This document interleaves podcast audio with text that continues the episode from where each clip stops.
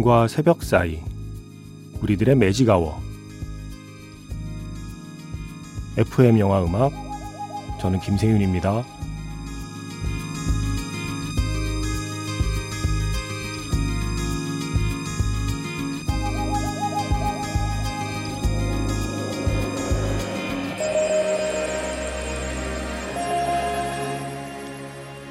속닥속닥 영화 이야기 매직아워 스페셜 F로 함께하는 토요일입니다.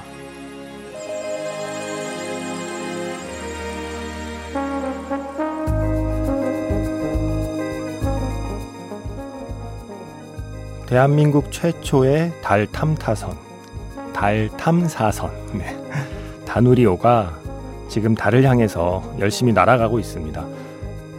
연료를 가장 적게 쓰는 궤적을 따라 돌다가 올해 말쯤에 달 궤도에 진입한다고 하죠. 우리 기술로 만든 다누리호가 촬영한 달의 풍경 벌써부터 기다려집니다.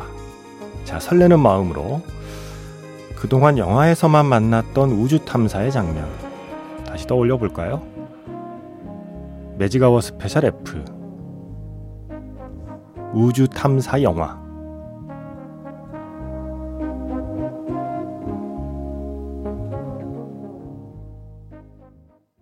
8월 13일 토요일 FM 영화 음악 시작하겠습니다. 저는 김세윤이고요. 오늘 첫 곡은요. 영화 히든 피겨스에서 I See a Victory 였습니다. 킴 버렐하고 퍼렐 윌리엄스가 함께한 음악이었고요. 2016년 작품입니다. 어, 캐서린 존슨, 도로시 본, 그리고 메리 잭슨. 그동안 나사의 우주 탐사에 드러나지 않았던 영웅들, 숨은 영웅들, 흑인 그리고 여성이었던 이 세 사람의 이야기죠. 이게요, 영화에서 다루고 있는 게 머큐리 계획이에요. 머큐리 계획 중에서도 프렌드십 7호, 예, 1962년에 발사한 우주선의 궤적을 연구하는 이야기가 중심으로 다뤄지고 있죠. 머큐리 계획이라는 건 이런 겁니다. 1958년부터 1963년까지 미국의 첫 유인 우주 계획. 그러니까 냉전 시기에 무조건 그 당시에 소련이었죠. 소련보다 먼저 인간을 우주로 보내겠다라는 미국의 야심찬 계획이었습니다. 그래서 그동안 뭐 이런 연구소 또 육해공군 다 따로따로 진행하던 우주 계획을 다 통합해서 나사를 설립하고 이 계획을 추진하게 되죠. 나사가 추진한 우주 탐사 계획의 거의 첫 부분, 그 시작에 해당하는 이야기를 그리고 있는 영화가 히든 피겨스예요. 그래서 오늘은 이 영화에서 시작해 보도록 하겠습니다. 이 중에는 실제 이야기를 다룬 영화도 있고요. 상상으로 만들어낸 이야기도 있고요. 어쨌든 스페이스 오페라 장르, 그러니까 우주를 무대로 한 뭔가 스타워즈나 스타트렉 같은 이야기는 일단 빼놓고요. 인간이 우주에 대한 호기심, 음, 혹은 어떤 절박함을 갖고 우주로 나가게 되는 탐사를 하는 것에 목적을 둔 우주 영화를 만나보도록 합니다. 아마 한 주 정도 더 하게 될 수도 있습니다. 자, 일단 오늘은 달에서 시작해 볼게요. 자, 문자번호 샵 8000번이고요. 짧게 보내시면 50원, 길게 보내시면 100원의 추가 정보 이용료가 붙습니다. 스마트 라디오 미니, 미니 어플은 무료이고요. 카카오톡 채널 FM 영화 음악으로 사연과 신청곡 남겨두시면 됩니다.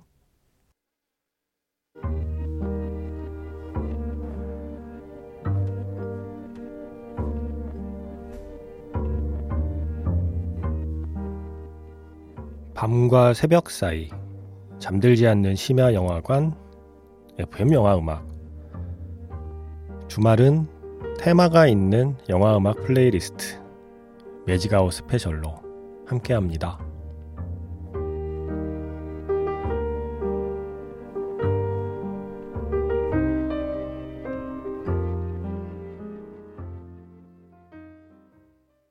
스페이스 워커라는 영화가 있어요. 2017년 작품이고요. 지금 땡플릭스에 올라와 있더라고요. 이 영화의 카피가 이렇습니다. 히든 피겨스 이후 4년 다시 시작된 우주 전쟁. 러시아의 우주 개척 초기 1965년에 있었던 인류 최초의 우주 유영 이야기를 그린 영화. 그래서 제목이 스페이스 워커예요. 러시아 영화고요. 미국과 러시아의 우주 경쟁이 정말 어, 절정에 치닫던 시기에 러시아에서는 그 시기를 어떻게 그리고 있나 네, 궁금하신 분은 스페이스 워커를 보시면 됩니다. 이 영화의 엔딩곡인데요. 아, 제가 러시아어는 정말 모르겠습니다. 자, 일단 컴퓨터의 도움을 받아 이 노래의 제목은 이렇답니다. Я возьму этот большой мир. 네. 이거를 영어로 하면 This Big World. 네. 이 큰 세상이라는 뜻을 가진 노래라고 해요.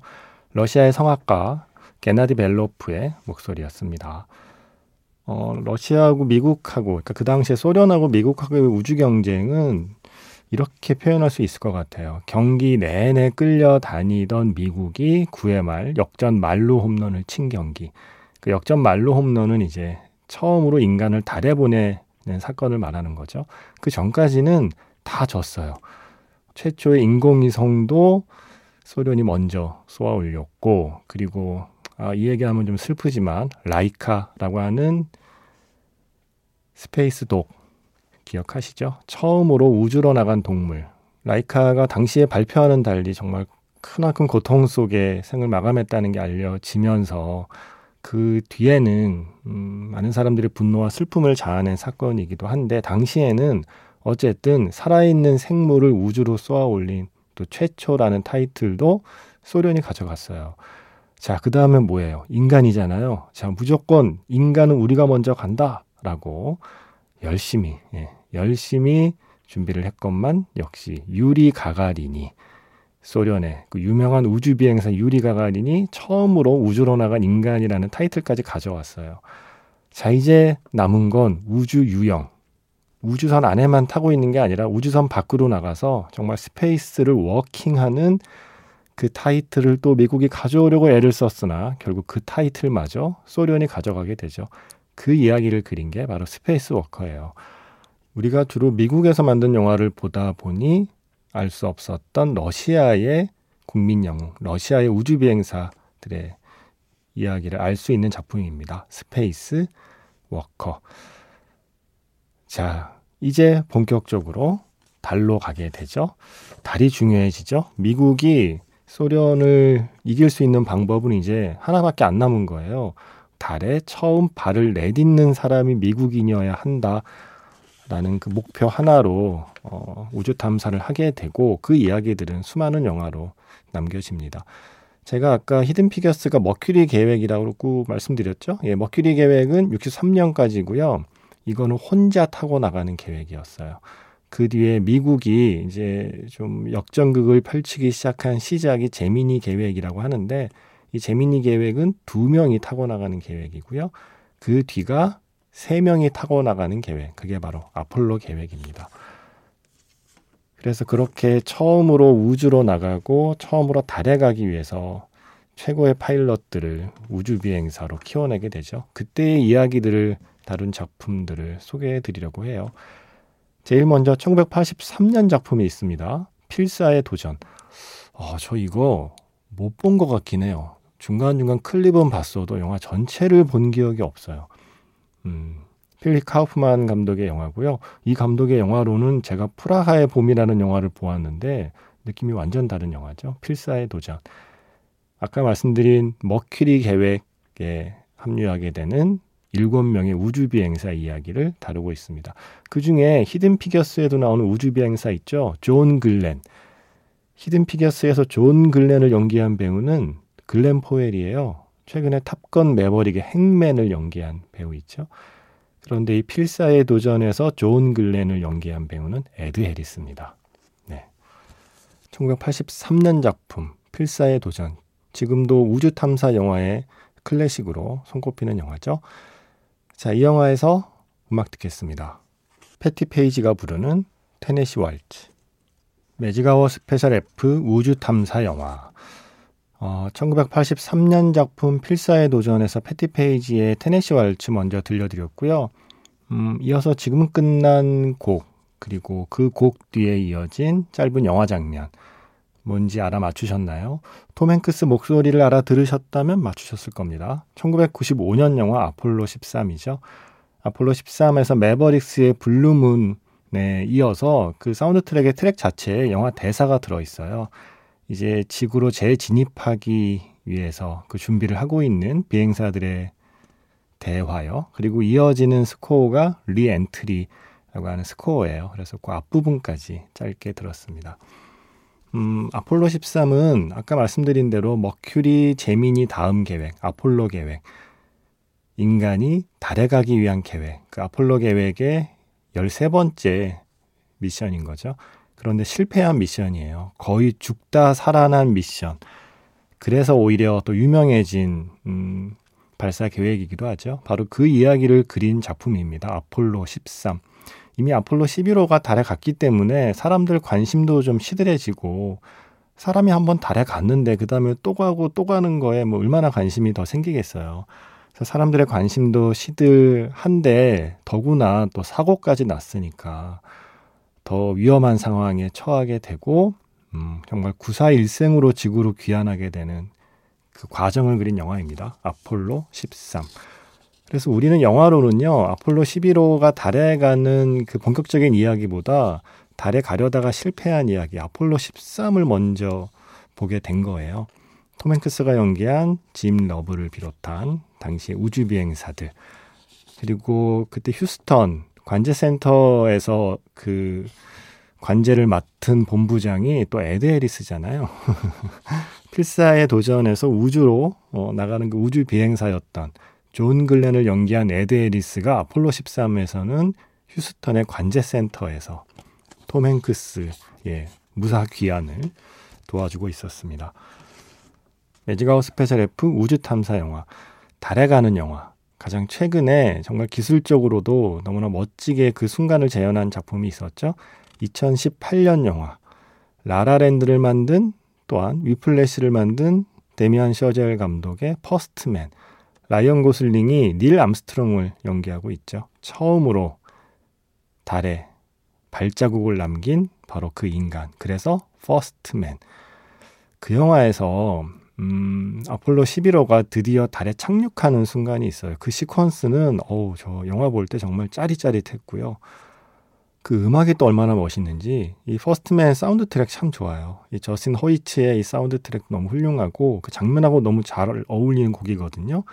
이 영화에서 가장 유명한 스코어죠. The Landing이라는 스코어를 바로 그 달에 착륙하는 그 영화 장면에서 직접 듣겠습니다. 영화를 보신 분은 물론 떠올리시겠지만 영화를 안 보신 분이라고 해도 사운드를 듣고만 있어도 아폴로 11호가 그 긴박한 어, 그 순간을 거쳐서 달에 탁 안착하는 순간까지를 충분히 그릴 수 있을 겁니다. 영화 퍼스트맨에서 The Landing. 1961년부터 1969년까지의 이야기를 담고 있습니다. 퍼스트맨. 2018년 작품 라이언 고슬링이 주연을 맡았고 데미안 셔젤 감독이 연출을 했죠. 아폴로 11호가 달에 착륙하는 순간 그 영화에서 직접 들었습니다. 그리고 그때 흐르는 음악은 저스틴 허위츠의 The Landing입니다. 음, 이 영화 지루하다는 분들이 그때 꽤 있었어요. 그게 아마 인터스텔라 같은 영화를 기대하고 그런 영화를 상상하고 가신 것 같아요. 그런데 퍼스트맨은 어, 우주 비행을 준비하는 그 우주 비행사의 어떤 고단함, 그리고 고독감, 불안함, 두려움, 그 모든 걸 담아내는 게 목표인 영화였거든요. 그리고 그 수많은 실패 끝에 우주로 나가는 그 과정을 그리는 영화라서 인터스텔라하고는 사실 출발점이 다른 영화였어요. 그런 스펙타클을 기대하면 안 되는 영화였는데 모르, 겠어요 마케팅 때문인지 아니면 당시에 인터스텔라 어, 나오고 얼마 안 돼서 영화가 공개돼서 그런지 저는 이 영화를 좋게 본 입장에서 약간 억울했습니다. 아, 인터스텔라 아니라니까. 그렇게 보면 안 된다니까. 예. 그냥 퍼스트맨을 일종의 다큐멘터리에 가까운 극영화로 보시면 훨씬 더 그 우주 비행사가 우주로 나가는 마음이 어땠을까를 좀 상상하는데 도움이 되는 영화라고 생각해요. 그리고 이게 아마 나사가 창립 60주년 기념인가 그 무렵에 나오는 영화라서 거의 나사가 전폭적으로 지원을 아끼지 않은 영화로 유명해요. 그래서 거기에 나오는 뭐 훈련 시설이며 뭐 관련 자료들이며 예, 나사가 아주 대놓고 지원을 해준 영화이기 때문에 그 사실감, 현실감이라는 게 다른 영화하고는 또 비교 안 될 만큼 꽤 뛰어나다는 평을 받기도 했습니다.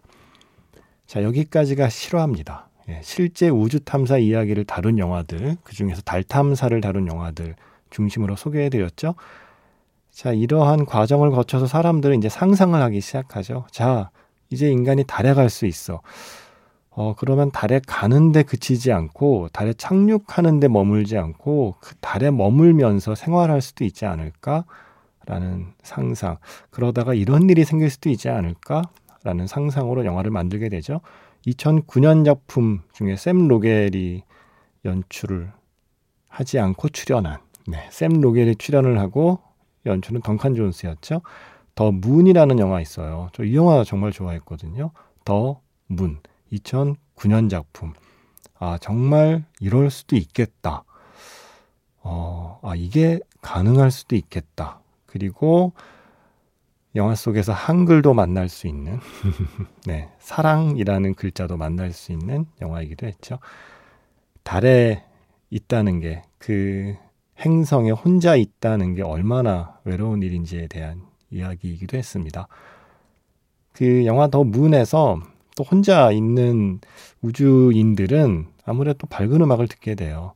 One and Only라는 음악이 있습니다. 체스니 옥스의 음악이요. 좀 상징적이죠. 그 달에 혼자 있는 사람의 이야기니까요. One and Only. 자, 영화 더 문에서 듣겠습니다. 영화 더 문, 2009년 작품 더 문에서 One and Only. 체스니 호크스의 노래 먼저 들려드렸고요. 이어진 곡은 2015년 작품 영화 마션에서 도나 썸머의 Hot Stuff였습니다. 원래 이 더문에 이어서 음, 마션에서는 Starman을 들려드릴까 했어요.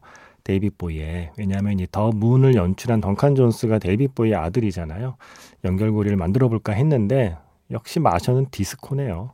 도나 썸머의 음악을 안 들을 수 없죠. 음, 달에 혼자 살면서 3년 동안 그 기지에서 혼자 생활하는 이야기가 더 문이었잖아요.